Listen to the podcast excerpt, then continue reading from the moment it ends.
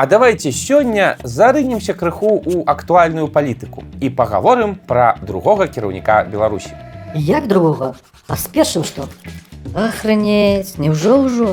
А ёечкі, гэта ж я сёння навіны не чытаўшы, а там пэўна святкуюць.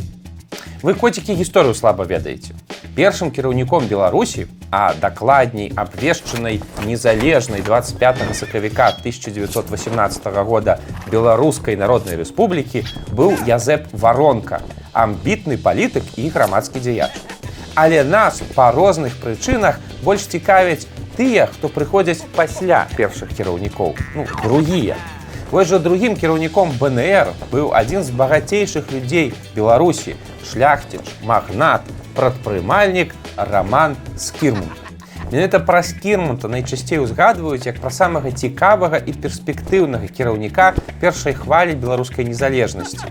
Нягледзячы на тое, што ён паспеў пакіраваць усяго толькі 10 дзён. 10 дзён? Ты кажа, што зробіш за такі кароткі час? О, это, напэўна, самая кароткая праграма будзе. Ох, не факт, не факт. Ці моха я ведаю.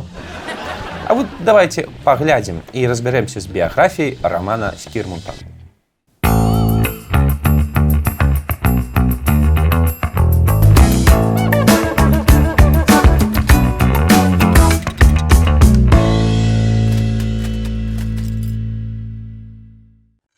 Скірмунты гэта вельмі старадаўні шляхецкі род, які жыў на палесе яшчэ ў часы сярэднявечча. У сярэдзіне 19 стагоддзя імпульс новаму развіццю гэтай фаміліі даў Александр Ісідор Скірмунд, які заснаваў у сваім маёнтку моладава і парэчча это пад пінскам магутную прамысловую гаспадарку, пабудаваўшы там суконны, цукровы, свечачны завод, а таксама завод сельскагаспадарчых машын. Вось у сям'і Александра это сын таго Александра Сідора і тэафілій з любанскіх і нарадзіўся 25 красавіка 1868 года роман скірмун.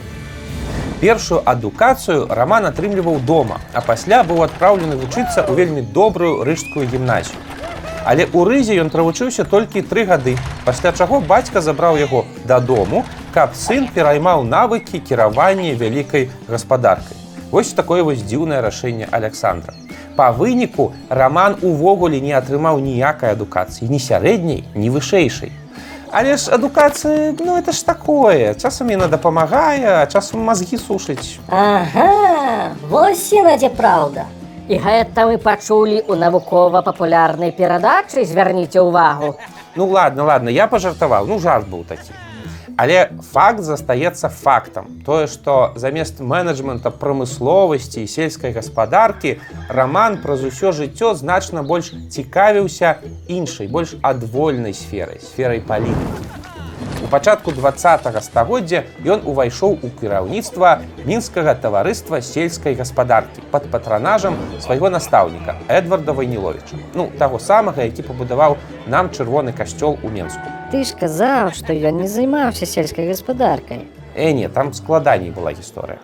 Таварыства сельскай гаспадаркі відавочна займалася пытаннямі сельскай гаспадаркі. Ну там прывозілі і папулярызавалі нейкія новыя методыкі апрацоўкі зямлі. Але апроч гэтага таварыства, так аказалася, было адзінай арганізацыяй у расійскай імперыі, дзе тутэйшая шляхта магла збірацца і легальна абмяркоўваць свае праблемы. Таму па выніку таварыства сельскай гаспадаркі стала вельмі вялікай палітычнай сілай у тагачаснай Беларусі. Напрыклад, менавіта вакол таварыства сельскай гаспадаркі гуртаваліся прыхільнікі вельмі важнай для таго часу ідэі краёўства. І менавіта раман Скірмунд стаў адным з галоўных лідараў гэтага руху краёўцаў. Краёўцы? А што яны кроілі ці кралі? Не, яны нічога не краілі і не краілі, а наадварот спрабавалі захаваць еднасць. Ну, вось глядзіце.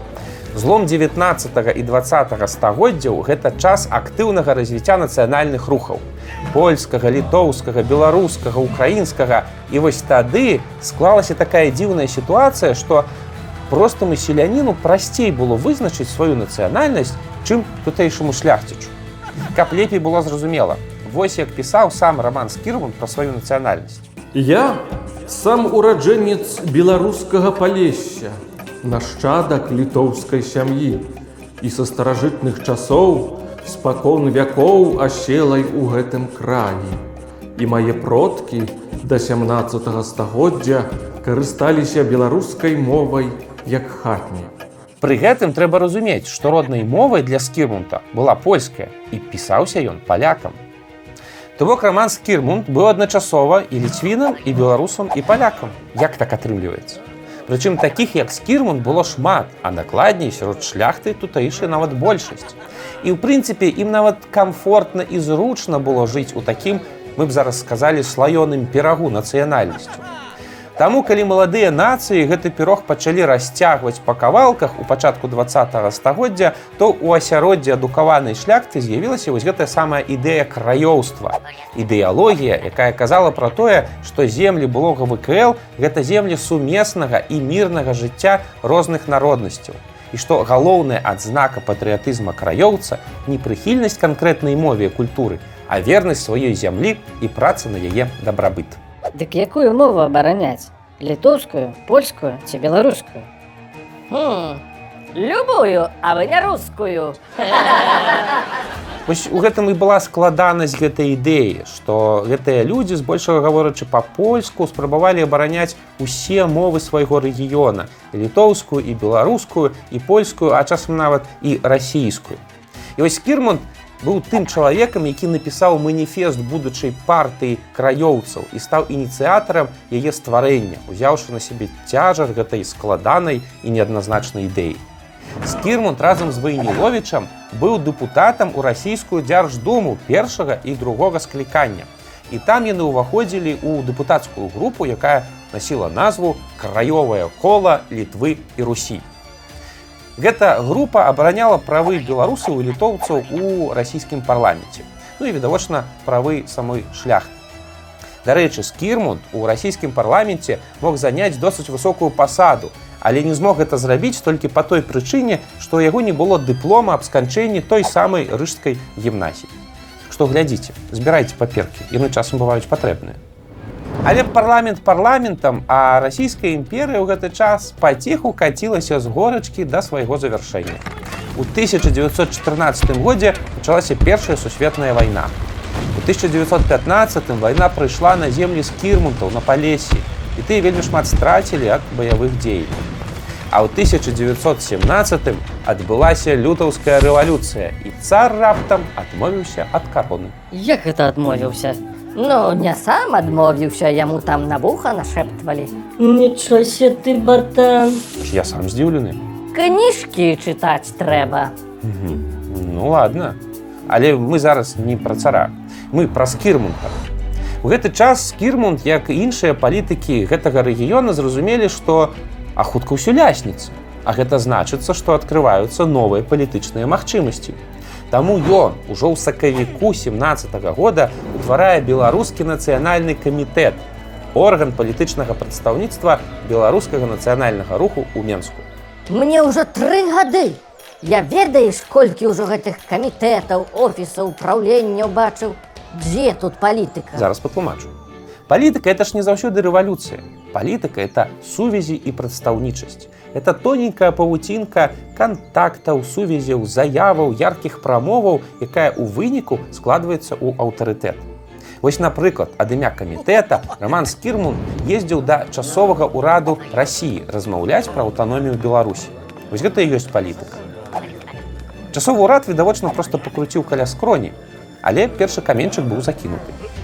Пасля бальшавіцкага перавароту 1917 года, калі ўжо стала зразумела, што ніякай адзінай дзяржавы з імперыі не будзе, Раман Скірмунд актыўна заняўся каардынацыяй розных палітычных сілаў у Беларусі. Па выніку чаго у снежні 17 года у Менску быў скліканы першы усебеларускі з'езд. Это першы вялікі прадстаўнічы сход беларускага народу. Вельмі важная падзея, запомніце яе. Дык они разогнали гэты ваш сход. А ты рэальна кніжкі чытаў. Ну так, сход быў разагнаны бальшавікамі. Але гэта асобная гісторыя. Для беларускай гісторыі больш важна, што ён быў сабраны. А для нашай сённяшняй гісторыі больш важна тое, што на сходзе было са скірмунтам. А вось са скірмунтам выявіліся праблемы. Ну, Вось паглядзіце, сам скірму, які шмат сілаў і сродкаў паклаў на арганізацыю ўсяго гэтага руху, не быў пакліканы ў склад выканаўчага камітэта. І ясна, чаму не пакліканы. На сходзе ўсё больш былі салдаты, сяляне і мяшчане, а яны вельмі не хацелі, каб імі кіраваў нейкі пан. Нават той, які нібыта па-беларуску гаворыць. Досыць ужо ўлады гэтым панам. Накіраваліся яны дастаткова. Все паны гэта масоны. Трэба нам во сялянам, ну і вам, рабочым, думаць у гэтым, як яна называецца. Але рамана з кірмута гэтыя інтрыгі і звады не дужа напружвалі. Ён працягваў працаваць на карысць беларускага руху ад імя асобна створанага камітэта. А ў гэты час адбываліся фантастычныя падзеі. У лютым 1918 года была абвешчаная беларуская народная рэспубліка. А пазней 25 сакавіка 1918 года у 8 гадзін раніцы у Менску была абвешчаная незалежнасць беларускай народнай рэспублікі. Рамана Скірмунта ў раду БНР не паклікалі. Але падзеі ў тым далёкім 1918 годзе разгортваліся дужа імкліва, бо ўжо ў чэрвені таго года раптам з'явілася ідэя паклікаць скірмунта ў раду БНР, прычым адразу на пасаду кіраўніка. Аргумент быў дастаткова сур'ёзны. У Беларусі тады стаялі войскі кайзерускай нямметчыны, а менавіта скірмунд добра ведаў нямецкую мову і па сваім статусе мог больш вольна гаварыць з нямецкім кіраўніцтвам. А яны чаго не ведалі. А ты что ведаешь? А ты нібыта ведаеш. Тимох, что там далей? Распавядаю. 9 ліпеня 1918 года Рамана Скірмунта выбралі старшынёй народнага сакратарыята Беларускай народнай рэспублікі, ну альбо па-простаму прэм'ер-міністрам. Такім чынам шляхціч стаў на чале сацыялістычнай рады. Але, на жаль, з гэтай ідэі нічога добрага не выйшла.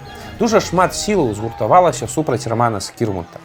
Па-першае, залемантавалі тыя самыя сацыялісты, якія зноўку пачалі крычаць, што яны не хочуць, каб нейкі там пан кіраваў імі нармальнымі рабочымі людзьмі.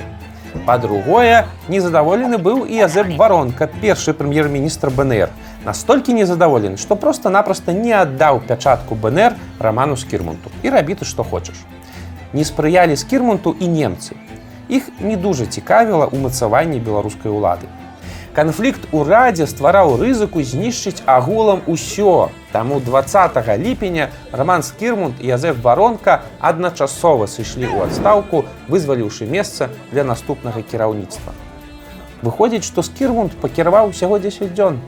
Гэта чахарда ўрадаў вельмі зашкодзіла тады беларускай справе. Дык і што ён за тыя 10 дзён паспеў зрабіць? Толькі шкоды нарабілі. Ат, гэтыя беларускія кіраўнікі заўсёды падобныя. Ну як кожны з іх прынёс нешта сваё карыснае. Вось напрыклад ёсць меркаванне, што менавіта ўплывам з кірмунта мы абавязаныя тым, што ў нас цяпер ёсць герб пагоня. Бо сярод сацыялістаў таго часу папулярны быў іншы герб, ну, такі з граблямі і снапом. Але па выніку аўтарытэт краёўца з кірмунта перавесіў на бок пагоні. І цяпер гэта наш нацыянальны герб.